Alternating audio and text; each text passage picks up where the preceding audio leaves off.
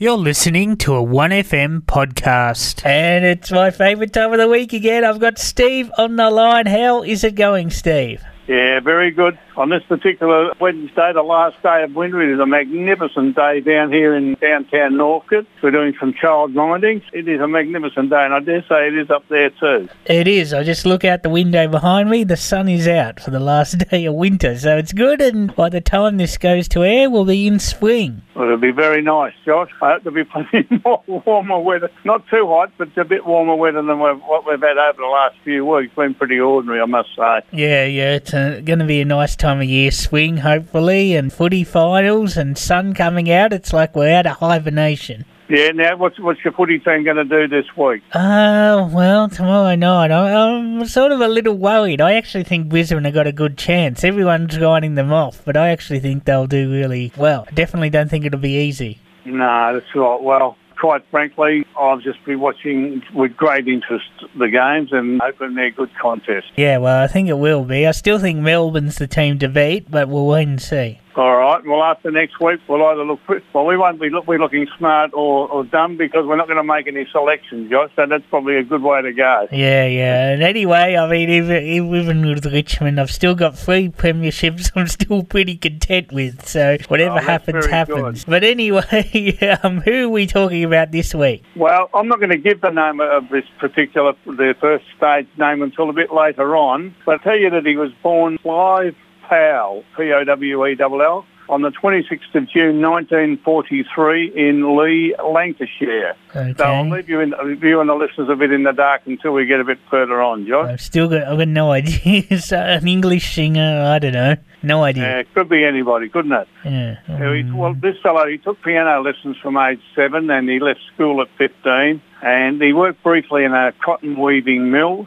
and he played for piano, he played piano for a band called the Dominoes at night. But moving further along, he took part in a singing contest in Wales and he was offered a job there by a band leader called Rory Blackwell who was an early British pop star who actually founded the first British rock and roll band in 1956 and recorded quite a few songs. And I wrote down here that I'm not familiar with his work, but I did do a bit more investigation today and found out it was actually worth a mention. If you have a look in Wikipedia, it's not a long storyline, but this fella did record Bye Bye Love before the Everly Brothers, Boney Maroney, Great Balls of Fire, and he wrote and released an orchestral piece after the moon landing, and it was called Apollo 11, Sea of Tranquility. Now, I haven't actually listened to it, but I dare say it probably would be worth a listen. yeah, uh, Ro- yeah. Rory Blackwell. Interesting. Rory Blackwell, yes, founded the first, led to believe, the first British rock band in 1950, rock and roll band in 1956.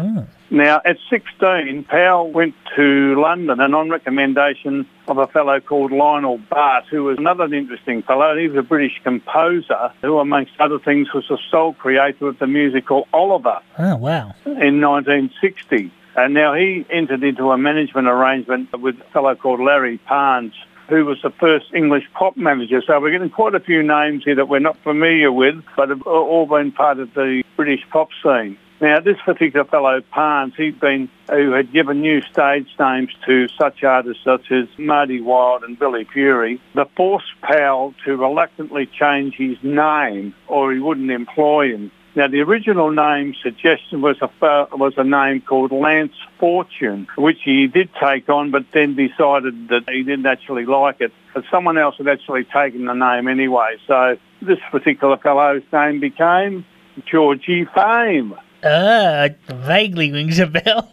I must say. I'm not sure. But before we go on a bit further and talk about Georgie Fame, I might tell you about this fellow called Lance Fortune, who I just happened to look up this morning. His real name was Chris, Chris Morris, and he did a, a couple of songs then called Be Mine, which reached number four in the UK in 1960, and another song called This Love I Have For You, which was a top top 30 song. He was originally with a group called the Firecrest, and later on he joined a group called the, would you believe, the Staggerlees. Ah, after that song. Yeah, after that song. Now, I played uh, a couple of those songs that he recorded. They weren't, bad, but weren't bad, actually. I don't think we'll be doing a Wikipedia on him because it doesn't go very far, but the songs were quite good. Anyway, getting back to Georgie Fame, who we really want to discuss. Now, Georgie Fame then toured the UK after this with Eddie Cochran, Gene Vincent of the Be-Bop-a-Lula fame, and others. And playing, he played for piano for Billy Fury, the rock star, in, in his backing band called the Blue Flames who actually at the end of 1961 got the sack and for some reason and Georgie Fame actually took over and renamed it very originally Georgie Fame and the Blue Flames. and they became very successful with a repertoire of uh, rhythm and blue numbers.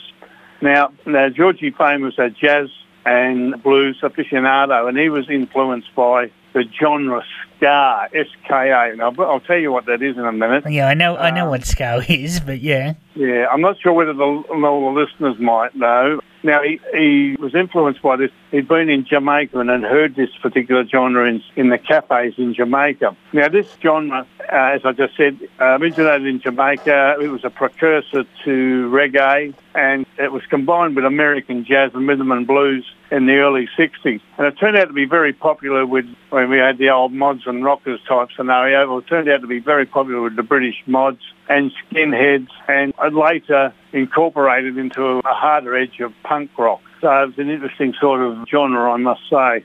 Now, they played at a jazz nightclub called the Flamingo Club and recorded their first album in 1963, which was called R&B at the Flamingo. Now, this failed to chart, but he did have a follow-up album which was called Fame at Last, cleverly named, and that reached number 15 on the UK albums chart. Now, we had a situation where the major record companies at the time, which were EMI, Decca, Pye and Philips, they were paying the radio stations at the time to get their songs played. Of course, we know about the old payola system. But a fellow called Ronan O'Reilly, or Riley, uh, spelled R-O apostrophe R-H, R-A-H-I-L-L-Y, so you can put your own pronunciation on that. And he was an Irish businessman. And ended up creating a pirate radio station. I think we've mentioned this before a long way back, which was called Radio Caroline. But this was the only way that he was able to get Georgie Fame's songs actually played. The popularity of the song soon, his first song soon became evident. Yeah, yeah, in 1964 because it reached number one in the UK, 14 in Australia and 21 in the US became an actual gold record. Just doing a bit more discography here. In 1966, a song called Getaway was number one again in the UK, 40 in Australia, and only 70 in the US. Although in Canada it reached number one and it was number six in Ireland and seven in Sweden. So it was a pretty successful song again. It was actually written as a jingle for a petrol commercial. That's an interesting way to get a number one song, I must say. Later on he did a, a cover of Bobby Hebb's song Sunny, which is a terrific song, and that reached number 13 in the UK. And then another song called Sitting in the Park, which I'm not familiar with, that finished at number 12. But his biggest song was yet to come, as far as I was concerned, and that was 1967, and that was the Ballad of Bonnie and Clyde. Was that before the movie or after the movie? Oh, that's a good question. You might have to look that up, Josh. I didn't. That's one thing I didn't follow up. I think it would have been not sure whether it was for the movie or not, so you'll have no, to... No, no, no, it, it was after the movie. No, because it was after the movie. She yeah, reads the letter. She re- it was published. It was in the in the scene in the movie. It was published in the paper. Someone wrote the Ballad of Bonnie Clyde and Clyde, and he must have put it to song after seeing the movie. Right. Well, actually, and I didn't even have to look up who was in it because I do know Josh something. I do know Warren Beatty and Faye Dunaway were actually in the show, as you would well know yourself. Yeah, yeah. Watch the movie. It's a great movie. Yeah. Now, this was a number one song in the UK again, so he's had three number ones in the UK, four in Australia, seven in the US, and it was a top ten in many other countries, and that's where he became a gold record. He had quite a few other songs, which I'll just list briefly here. These were all songs that finished in the top 20, but were not as successful as those ones that I've just mentioned. And 1965 was a song like We Used to Be. And these were all only UK hits too, by the way, not, not, not anywhere else. This was number 33. A song called In the Meantime was again 33. Something was 23. 1967, Because I Love You was uh, reached number 15. 1969, a song called Peaceful 16, Seventh Son 25 and in 1971 a song called Rosetta, which was reached number 11. So they're all UK songs, and I didn't have any mention of them featuring any in any other country. They may well have, but I was unable to find that information. Now, in the 70s, after things had certainly fallen away for him. Decided to write jingles for radio and TV commercials and compose for films. Now, one particular film was called Entertaining Mr. Sloane. Now, this was a 1970 British black comedy, and you'll like this, Josh. The main themes were murder, nymphomania and sadism. I don't know it. That's probably why you and I don't know it, that's for sure. And the Alf Garnett saga, we also did some composing for. That was in 1972. That, of course, starred Warren Mitchell and John Le Mesurier, amongst others. Now, he, he later on became a member of Van Morrison's band, as well as his musical producer and played organ on Morrison's albums between 1989 and, and 1997 Hmm. and also appeared on Morrison's TV concert in 2008. He was also a founding member of Bill Wyman's band, the Rhythm Kings, and worked with Count Basie, Basie, Eric Clapton, Muddy Waters, Joan Armatrading, and one of your favourite groups, Josh, of course, which is The Verve. Yeah, yeah, I like them. You know who they are, don't you? I do now, after you enlightened me. you you know the song Bittersweet Symphony, don't you? Yeah, that's right. Yes, well, Yeah. well, I'm familiar with a few more of their songs than I was before I spoke to you. I must say. Yeah. Anyway, interesting. Uh, we're doing this on the 31st. It's Van Morrison's birthday today as well. He's 77. Well, there you go. Well, that's a complete coincidence because I didn't know that. So Yeah. there you are. You never know what's going to happen. Now, on the 18th of April 2010, he and his two sons, Tristan, uh, who was playing guitar, and his other son, James, was on drums, they performed at Twickenham Stadium, which was part of a concert, and part of the concert proceeds actually went to a trust which provides music and voice therapy for children with learning difficulties, a pretty worthy cause. Now, as a personal sidelight, he married Nicolette, who was, now I had to go in to work out the pronunciation of this, and I still don't know whether I've got it right. A, Martian, a Marchioness or a Marchioness of Londonderry. So it's a bit, of- a bit of royalty there or, a high uh, faluting person. And she had born a famous son while she was married, a Marquess of Londonderry. They were subsequently divorced after paternity test proved that Fame was the father. Now, she came to a rather an unfortunate end, which I suggest the listeners check out for themselves. Now, Georgie Fame was still performing in May 2019 with the BBC Big Band in Liverpool, although the reviewer who looking at the program said he looked quite frail, but still gave a very, very good performance.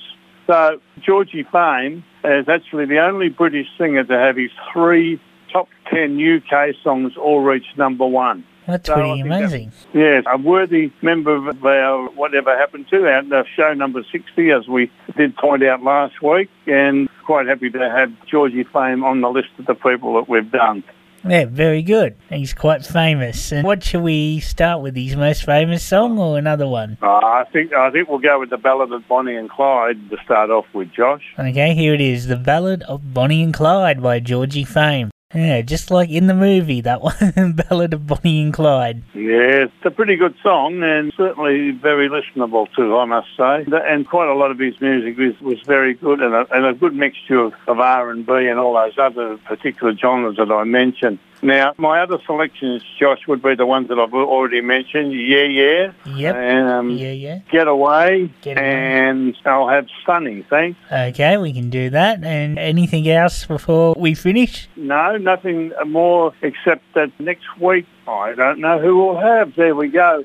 I've been literally looking for quite a quite a few of the issues that I have with. I might mention this to the listeners: is trying to keep this segment within a certain time frame. And I some of the people I look up, you cannot do justice to them in that short period of time. So to search for some others who I think will be just as interesting to tell. The story, their story to tell. But apart from that, Josh, it's nice to have the good weather back, and I'll have 2020 vision in both eyes by Saturday. And as I said, I might be able to even see you from where I am now. Yeah, yeah, well, you have. I don't have 2020 vision. My glasses help, though, but you'll have them without glasses. That'd be amazing. Well, It will be. I think it'll be fantastic. Everybody says it's a pretty good. All the people that are older than me, there are people older than me, Josh. I might mm. add. Yeah.